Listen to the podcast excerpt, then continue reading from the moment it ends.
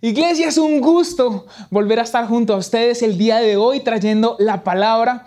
Y no sé si a ustedes les ha pasado, pero este tiempo de pandemia nos ha llevado a estar mucho más en nuestra casa que lo que estábamos antes en nuestra vida regular sin COVID. Y no sé si a ustedes les ha pasado, pero la nevera parece ser el electrodoméstico que está más cerca de nosotros que cualquier otro. No puede estar más cerca la lavadora para lavar más ropa, no puede estar más cerca la plancha para planchar un poquito y ayudar con los deberes de la casa, sino que es la nevera. Es la nevera la que está muy cerca y de esta manera es mucho más difícil, obviamente, tener hábitos alimenticios correctos y mantenernos en forma como deberíamos. Si alguna vez usted me ha escuchado hablar de mi peso o de la comida, le quiero pedir por favor no se desconecte, no cambie de canal, no apague el computador, no apague el televisor. Le tengo la promesa de que hoy vamos a hablar de algo que estoy orando que sea de bendición para su vida. Quiero contarle que a veces con mi esposa nos hemos encontrado comiendo, terminamos de cenar o de almorzar o lo que sea y miren, sacamos la cuchara más grande y decimos, ay, oye, todavía tengo hambre. No sé si a usted le ha pasado. Si no le ha pasado es porque usted en este momento está comiendo y por eso no tiene hambre. A veces también me sucede algo muy particular y es que si yo me quedo dormido, por ejemplo, viendo una película y yo me despierto a los 10, 15 minutos, 30 minutos, así yo haya comido hace 40 minutos, me da hambre. Me levanto a comer automáticamente, abro la nevera y como dice mi profesora de clase, Berea, empiezo a prender el molino y empiezo a comer como un loco. No me pregunte por qué, pero es algo que me sucede. Y le digo que este hambre insaciable con el que yo me levanto después de despertarme, me empecé a dar cuenta que no estaba solamente presente allí en mi estómago, sino que estaba presente en otras áreas de mi vida. A principio de este año, a lo largo de las primeras semanas de enero, me di cuenta que en mi corazón estaba teniendo un hambre insaciable por otras cosas. Como les contamos el año pasado con mi esposa, estábamos viviendo en un lugar pequeñito y necesitábamos un lugar mucho más grande porque ahora tenemos escritorios, computadores, oficina, tenemos muchas más cosas dentro de nuestra casa y Dios nos regaló ese lugar espectacular. Nos mudamos en noviembre y lo que sucedió fue que yo en enero, 2 meses después, empecé a decir, ay, pero este apartamento a mí no me gusta tanto. Está como pequeñito y aparte es tan frío y el otro tenía más luz. Empecé a tener hambre por un lugar más grande. Después lo que sucedió fue que mi carro, el carro que yo tenía soñado y que finalmente el Señor nos regaló, ya no me empezó a gustar. Este carro ya está como viejo, está más lindo el de mi vecino, está más lindo el de cierto compadre. Y empecé a tener hambre por un carro nuevo. Empecé a tener cierta insatisfacción en mi interior. Entonces en mi trabajo, cuando me dejaban poco trabajo, pero ¿por qué me están dejando tan poco trabajo? Es que yo soy el olvidado, claro. Es que a mí no me quieren tanto como a otros. Pero si me ponían mucho trabajo, lo que empezaba a suceder es que yo empezaba a decir, pero claro, me tienen un montón de trabajo. ¿Y cuál es el balance entre la familia y el trabajo y la vida? Mire, quiero decirle algo, ni yo me hallaba en mi propia piel. Y le estoy contando esto porque me di cuenta que no solamente yo tenía esta hambre insaciable en mi corazón, sino que empecé a hablar con diferentes jóvenes a los que he tenido la oportunidad de aconsejar y vi que ellos también tenían hambre. Tengo hambre por atención, tengo hambre por sentirme importante, tengo hambre por tener lo que otros tienen. Y me di cuenta que es muy probable que no solamente esos muchachos y yo tengamos hambre, sino que todos como iglesia tengamos un apetito insaciable que hoy necesitamos aprender a saciar en la presencia de Dios. La buena noticia con todo esto es que nosotros no somos el primer grupo que tiene problemas con el hambre. No somos ese primer grupo. La Biblia nos está relatando a lo largo y ancho de toda la palabra hombres y mujeres que tuvieron hambre, pero hoy vamos a hablar solamente de algunos en particular. Vamos a centrarnos en una familia que tiene problemas serios de hambre. Todavía tienen hambre. Entonces quiero que me acompañen, por favor, a Génesis 25. Vamos a leer desde el versículo 27. Dice, los muchachos fueron creciendo. Aquí se está refiriendo a Jacob y a Esaú, hermanos mellizos. Y eso convirtió a Esaú en un hábil cazador. Él era un hombre de campo, imagínense.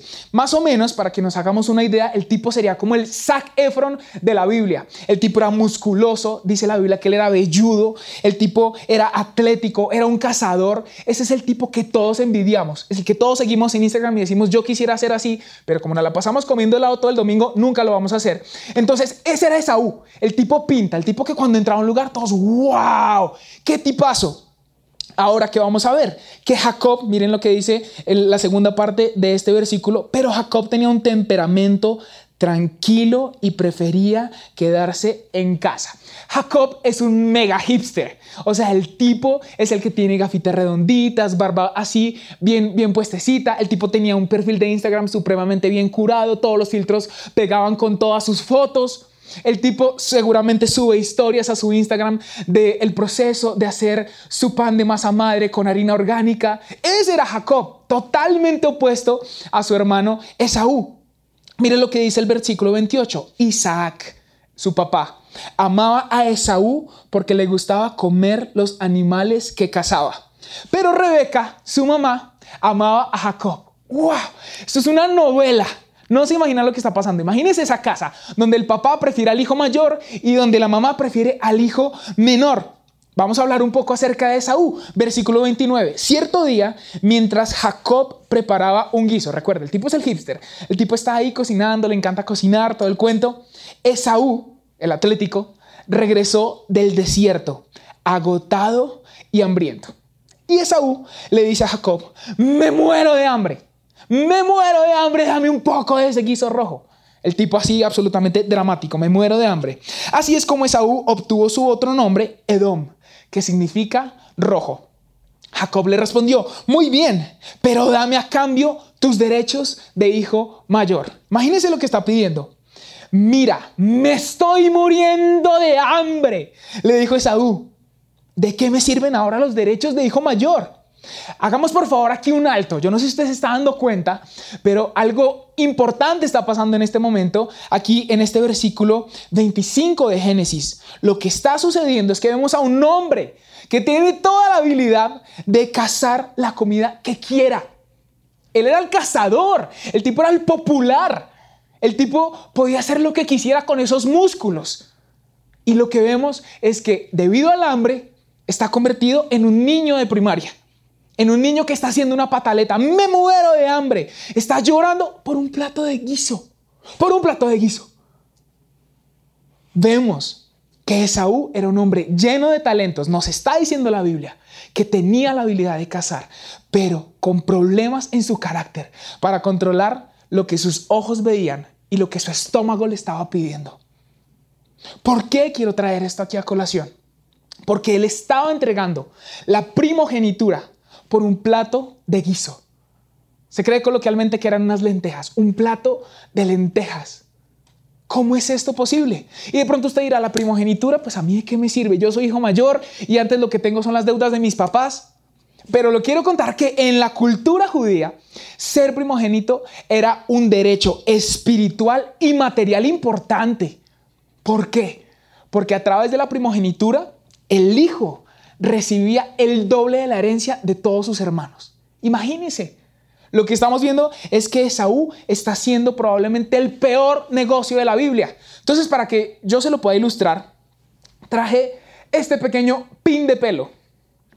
Si usted está casado, usted sabe a qué me refiero porque su casa va a estar lleno de esto. Yo encuentro de estos pines a lo largo y ancho de nuestro apartamento, debajo de mis zapatos, encima de ellos, al lado de la ropa, por todo lado. Y esto no tiene mayor valor. Encontró muchos porque no tiene ningún tipo de valor. Esaú está cambiando su primogenitura. Es como si el tipo estuviera cambiando una mansión por un pin de pelo. Si hoy yo le pidiera a las personas que están ahí conectadas en esta reunión de su presencia en casa, por favor, fírmeme las escrituras de su casa, que no es cualquier casa, una casa de 500 metros cuadrados con piscina en el barrio más exclusivo de Colombia, y yo le voy a dar este pin de pelo. ¿Quién diría que sí? Nadie, ¿verdad? Nadie va a decir, ay sí, Henry, te firmo las escrituras. ¿Por qué? Porque es un muy mal negocio. Y así de malo fue el negocio que hizo Esaú con su hermano Jacob. Jacob engañó a Esaú, pero Esaú tuvo problemas porque era un hombre poco espiritual. Él era un hombre que no honraba lo que Dios había puesto sobre él. ¿Y saben cuál es la lección que nos da Esaú? La ruptura de un príncipe espiritual a causa del hambre puede traer como consecuencia la pérdida de una bendición que Dios tenía preparada para nosotros. Por eso, iglesia, tengamos cuidado de las decisiones que tomamos cuando tenemos hambre. Yo tengo que tener mucho cuidado cuando me despierto después de ver una película. Y Henry González, el que está cuerdo, el que está lúcido, le ha dicho a su esposa, a mi esposa, cuando yo me despierte, no me dejes ir a la cocina. Y si voy a la cocina, ciérrame la nevera con candado. ¿Por qué? Porque yo sé que con hambre me como cualquier cosa. Asimismo, tenemos que tener cuidado con el hambre que hay en nuestro corazón. Las decisiones que estamos tomando cuando hay situaciones de presión y queremos algo que nuestros ojos vieron o algo que nuestro corazón nos está pidiendo, pero no necesariamente es lo que necesitamos. Jacob, versículo 33. Pero Jacob dijo: primero tienes que jurar que los derechos de hijo mayor me pertenecen a mí. Así que Esaú hizo un juramento mediante el cual vendía todos sus derechos de hijo mayor a su hermano Jacob. ¡Wow! Entonces Jacob le dio a Esaú el guiso de lentejas y algo de pan. ¿Qué tal, Jacob? Muy generoso él, ¿no? Le encimó por toda su primogenitura un pedacito de pan, la ñapa que llamamos aquí en Colombia. Esaú comió y luego se levantó y se fue de allí. Así mostró desprecio por sus derechos de hijo mayor. ¿Le suena esto parecido? De repente usted empieza a tener flashbacks en su mente de cosas que probablemente usted ha hecho en un momento de hambre. Momentos de placer que prometen una vida de felicidad, pero después quitan algo más valioso. De repente, deseos momentáneos que después de ser satisfechos nos quitan algo que Dios tenía para nosotros. Lo que está sucediendo aquí es que Jacob, después de robar esos derechos de su hermano, se muestra como alguien que está absolutamente hambriento de reconocimiento y de poder. Y si nosotros vamos un par de versículos atrás, en este capítulo 25, en el verso 23, mire lo que Dios está diciendo de Jacob. Una nación será más fuerte que la otra, y tu hijo mayor, Esaú, servirá a tu hijo menor, Jacob. ¿Por qué Jacob tenía que hacer toda esta estratagema? Porque Jacob se tenía que convertir en un criminal. No era necesario. Porque versículos atrás Dios estaba diciendo: Jacob es el que tiene la bendición. Jacob es el que yo he escogido y Esaú lo va a servir. Pero a Jacob se le olvidó por su hambre, por su necesidad de ser reconocido. Porque seguramente años tras años y años y años y años de comparación estaba cansado y quería lo que su hermano tenía hambre de algo e intentó tomarlo a través de la primogenitura de su hermano. Quiero decirle que cuando Jacob roba esta primogenitura, toma esa primogenitura por un plato de guiso de lentejas, él no solamente se convirtió en el protagonista de un episodio, sino de toda la temporada. ¿Qué digo la temporada? Las 10 temporadas de una serie policíaca, dramática y con todos los problemas familiares que podemos encontrar en la Biblia. Su hambre de poder estaba alimentada por la comparación. Y hoy quiero preguntar, ¿con quién te estás comparando? ¿Cuál es esa comparación que ha alimentado el hambre en tu interior? Y tú dices, todavía tengo hambre. Porque quiero decirte algo, y es que todos hemos sido víctimas de la comparación. Todos utilizamos las redes sociales para, en teoría, inspirarnos, cuando realmente lo que terminamos haciendo es comparándonos con otros.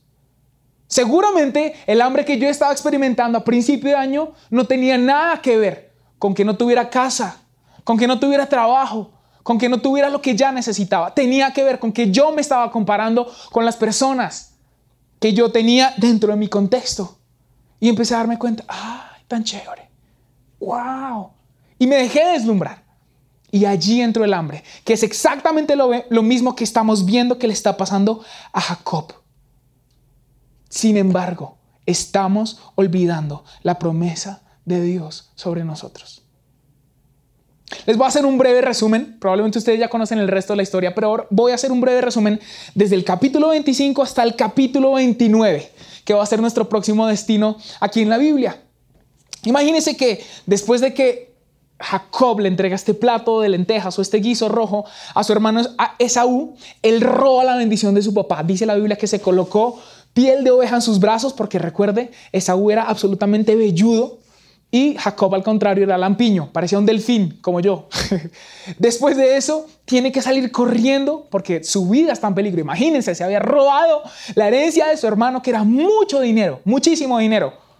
Después llega a la tierra de su tío Labán. Allí conoce a Raquel, quien es la hija menor de su tío Labán, y trabaja 7 años para poderse casar con ella. Pero imagínense que el engañador es engañado y le cambian la esposa. Entonces él quería casarse con Raquel, que era la hija menor, pero le enchutaron la hija mayor, Lea, que dice la Biblia que tenía mirada apagada. No sabemos exactamente qué signifique eso, pero yo estoy seguro que es una manera tierna de decir que no era tan atractiva como su hermana Raquel. ¿Qué sucede? Que después de que se casa con Lea, porque lo han engañado, él promete 7 años más de trabajo para poderse casar finalmente con el amor de su vida, que es Raquel. Y ahí llegamos al versículo 30 del capítulo 29. Génesis 29:30. Leámoslo juntos. Entonces Jacob durmió también con Raquel. Ojo, esto no significa que la Biblia diga tengan de a 2, de a 3, de a 4, de a 5 esposas, porque la Biblia también registra las embarradas de los hombres de Dios. Entonces, dice lo siguiente, y la amó mucho más que a Lea. Obviamente, porque Raquel era el sueño de Jacob. Y se quedó allí y trabajó para Labán los 7 años adicionales. Cuando el Señor vio que Lea no era amada, versículo 31, miren esto tan espectacular, le concedió que tuviera hijos, pero Raquel no podía concebir. ¡Wow!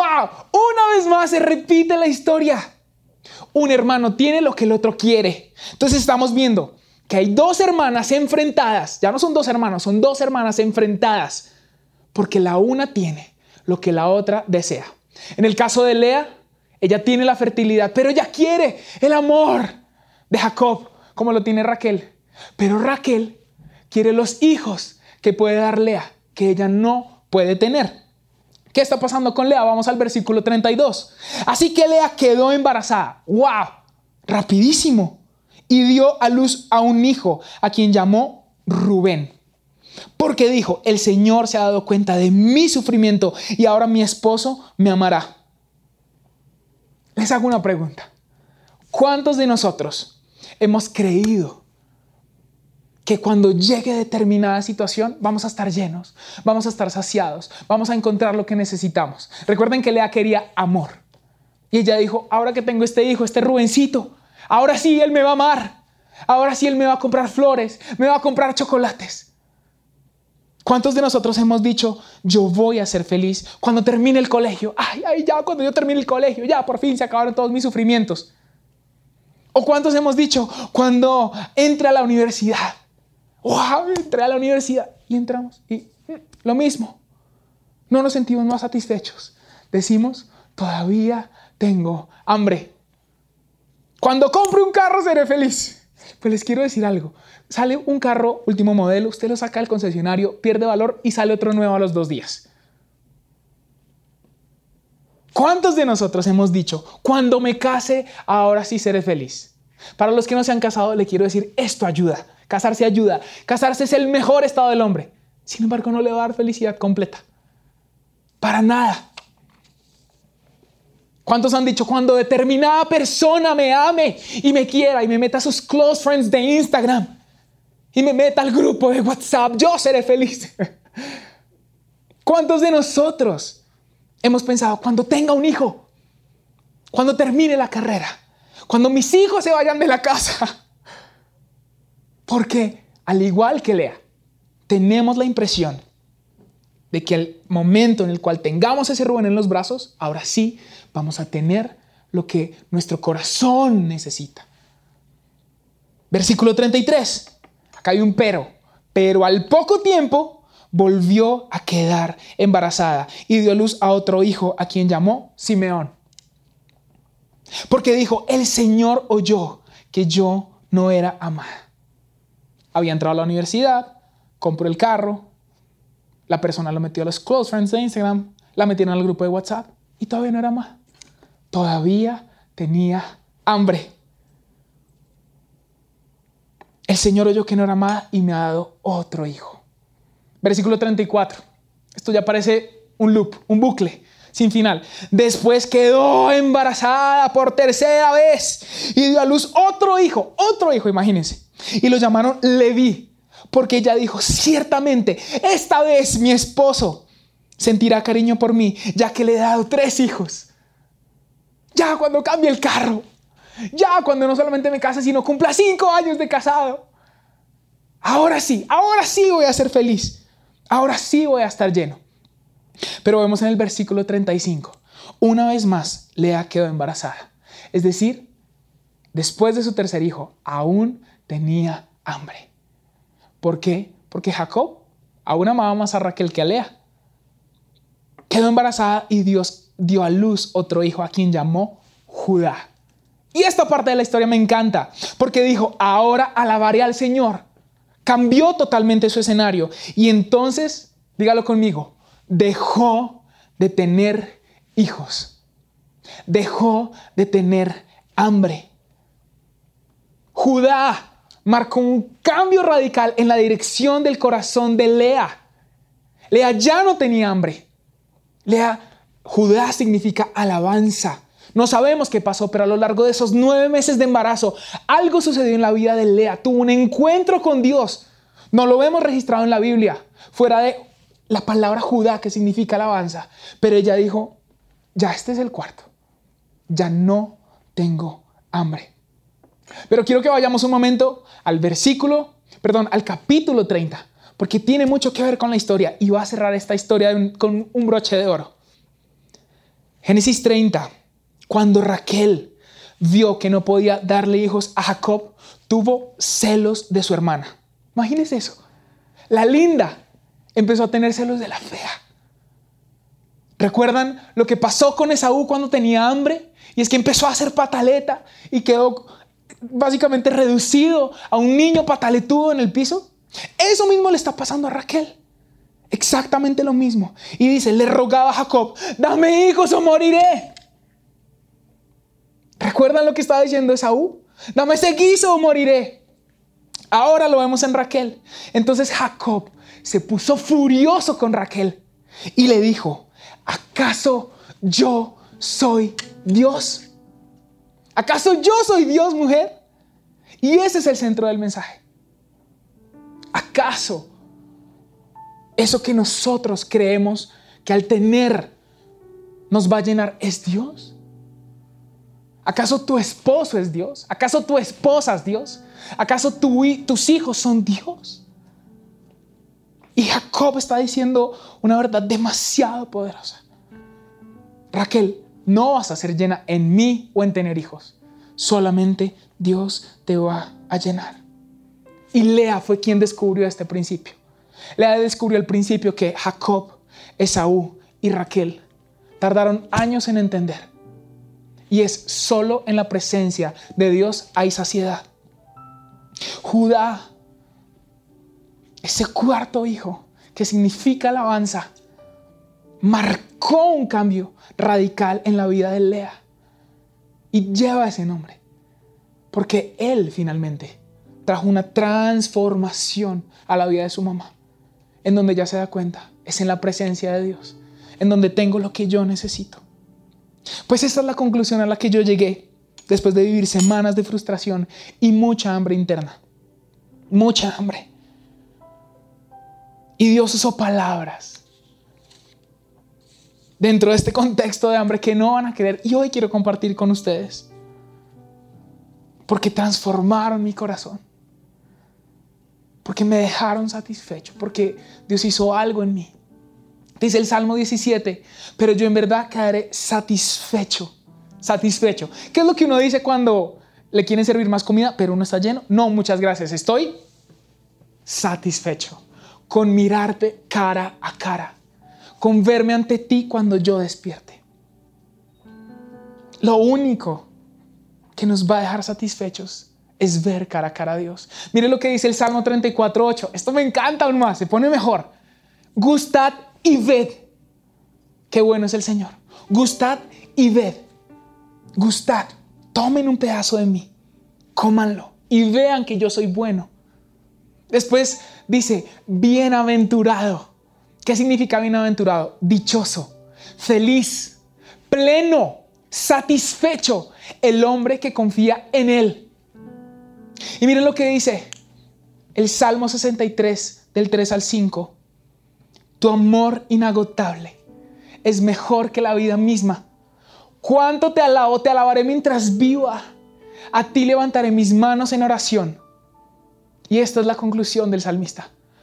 Tú me satisfaces más que un suculento banquete. Te alabaré con cantos de alegría. Imagínese por un momento que usted tuviera esto en su casa y usted se lo puede comer todo. Al que no le guste el pan, no es colombiano. Se lo podría comer todo. Y dice la palabra, dice la Biblia, está diciendo el salmista en ese Salmo 63, vamos a quedar más satisfechos con la presencia de Dios que al comernos todo este banquete. Y eso es lo que, no a través de un evento, sino de un proceso que me llevó días y semanas de ir hacia el lugar del banquete, finalmente transformó mi corazón. Lo único que yo necesito está en Él. El Señor es mi herencia. El Señor es mi porción. Y si lo tengo a Él, tengo todo lo que necesito. Iglesia, mientras oraba por este mensaje, yo cerré mis ojos y oraba por cada una de las personas que hoy está conectada en su presencia en casa.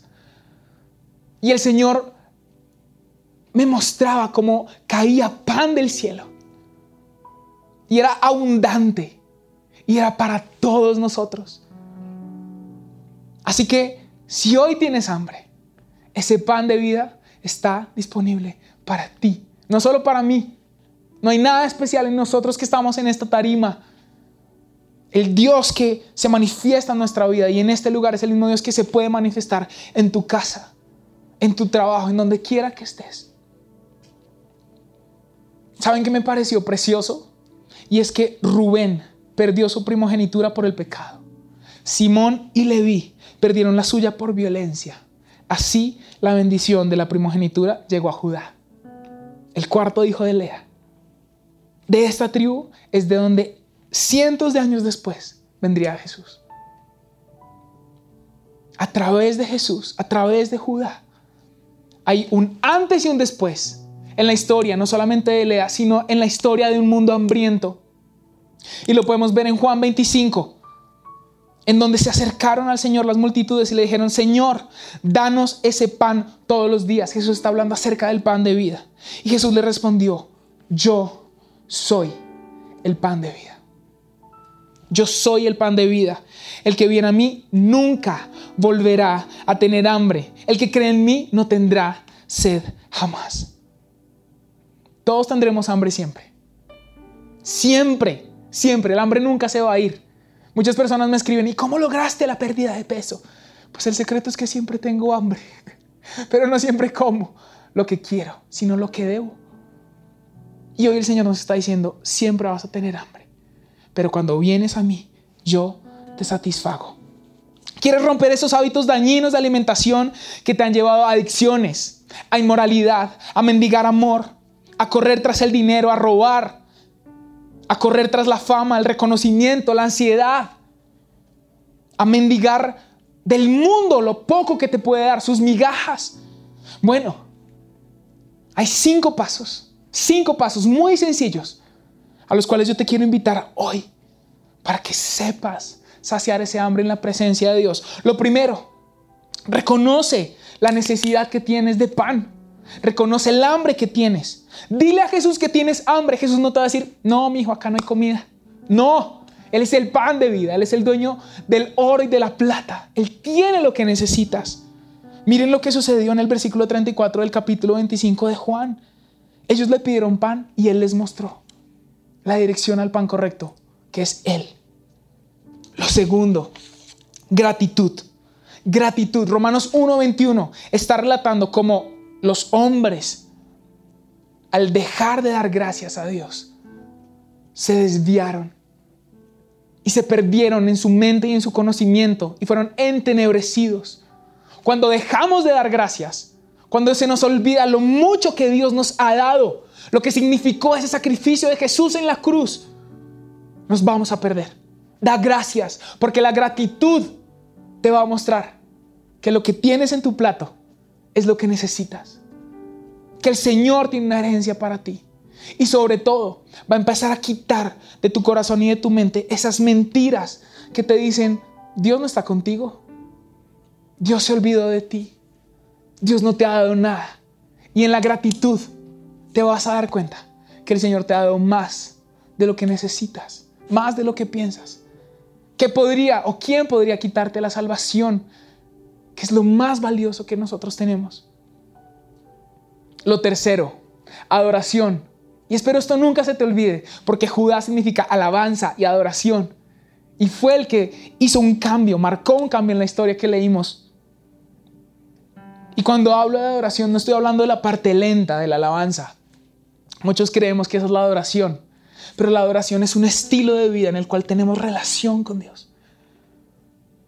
Probablemente mi gran error al principio de enero fue hacer las cosas por tradición. Leía, me levantaba, oraba, leía la Biblia, pero no para tener una relación más cercana con Dios. Pero en la adoración fui transformado y la adoración transformó a Lea. Eso es lo que tú y yo necesitamos en este día. Mira lo que dice Apocalipsis 3:20. He aquí yo estoy a la puerta y llamo. Si alguno oye mi voz y abre la puerta, yo entraré a él y cenaré con él y él conmigo. ¿Qué está diciendo el Señor? Él quiere cenar contigo, pero no en un drive-thru donde vas con tu carro y comen ahí al lado. Y sí, no, Él quiere sentarse a tu mesa y que te pierdas en su mirada y Él en la tuya y decirte, yo estoy contigo, todo va a estar bien.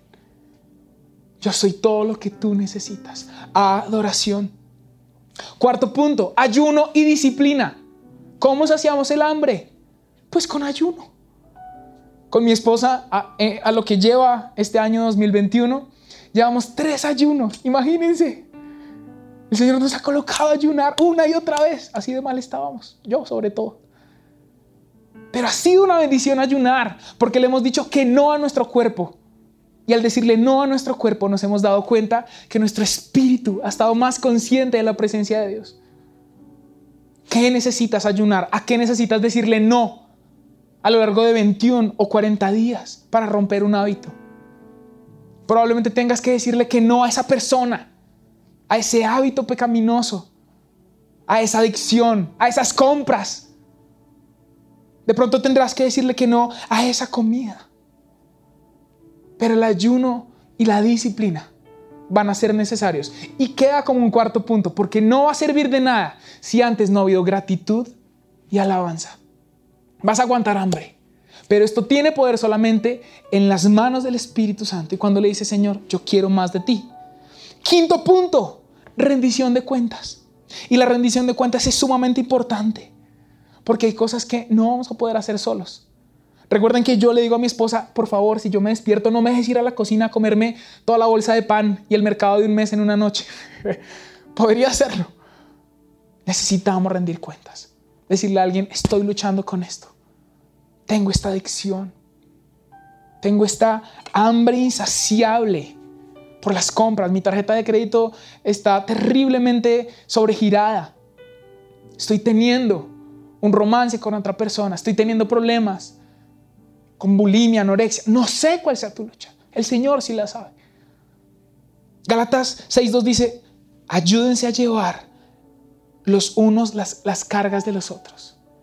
Por eso es necesario que busques ayuda de tu líder de grupo de conexión, de una persona más madura que tú espiritualmente, que te pueda levantar en este proceso de ser saciado y lleno de Dios. Quiero pedirte por favor que cierres tus ojos y que con tus manos levantadas tú le digas al Señor: Señor, yo tengo hambre. Tengo un hambre insaciable. Tengo un hambre que no se va. Señor, yo pensé que este hambre se iba a ir en el momento en que yo tuviera ese trabajo, en el momento en que yo recibiera ese título universitario, en el momento en el que yo me ganara determinado monto de dinero. Pero Señor, tengo hambre, sigo teniendo hambre. Soy como Esaú. Soy un niño haciendo pataletas. Me voy a morir si no tengo esto. Y cuando lo tengo, Señor, ha venido sobre mi espalda la carga del pecado. Señor, yo confieso esta necesidad que tengo en mi corazón de sentirme amado, de sentirme importante, de sentirme valioso o valiosa. Señor, yo reconozco que te necesito, porque tú eres el único alimento que me va a poder dejar saciado y satisfecho. Y Señor, hoy te doy gracias. Gracias porque lo que me has dado no es poco. Yo te doy gracias, Señor, por mi familia, te doy gracias por mi trabajo, incluso te doy gracias por lo que no hay en mi plato. Gracias por este tiempo de desempleo, porque te he visto como el proveedor. Gracias, Señor, por esta enfermedad, porque te he visto como el sanador, como el que me sustenta, como el Dios soberano. Dale gracias ahí al Señor por lo que tienes y por lo que no tienes. Y la Biblia dice que entramos por sus puertas con acción de gracias, por sus atrios con alabanza. Y este es el momento en el cual vas a ver al Señor entrando por esa puerta de tu casa. Y Él se sienta contigo y te invita a la mesa a cenar con Él. Así como hay una mesa servida en este lugar física, hay una mesa espiritual allí en tu casa que el Señor preparó, aderezó delante de ti. Y el Señor hoy te invita y te dice: ven, come este pan. ¿Tienes hambre? Yo soy el pan de vida.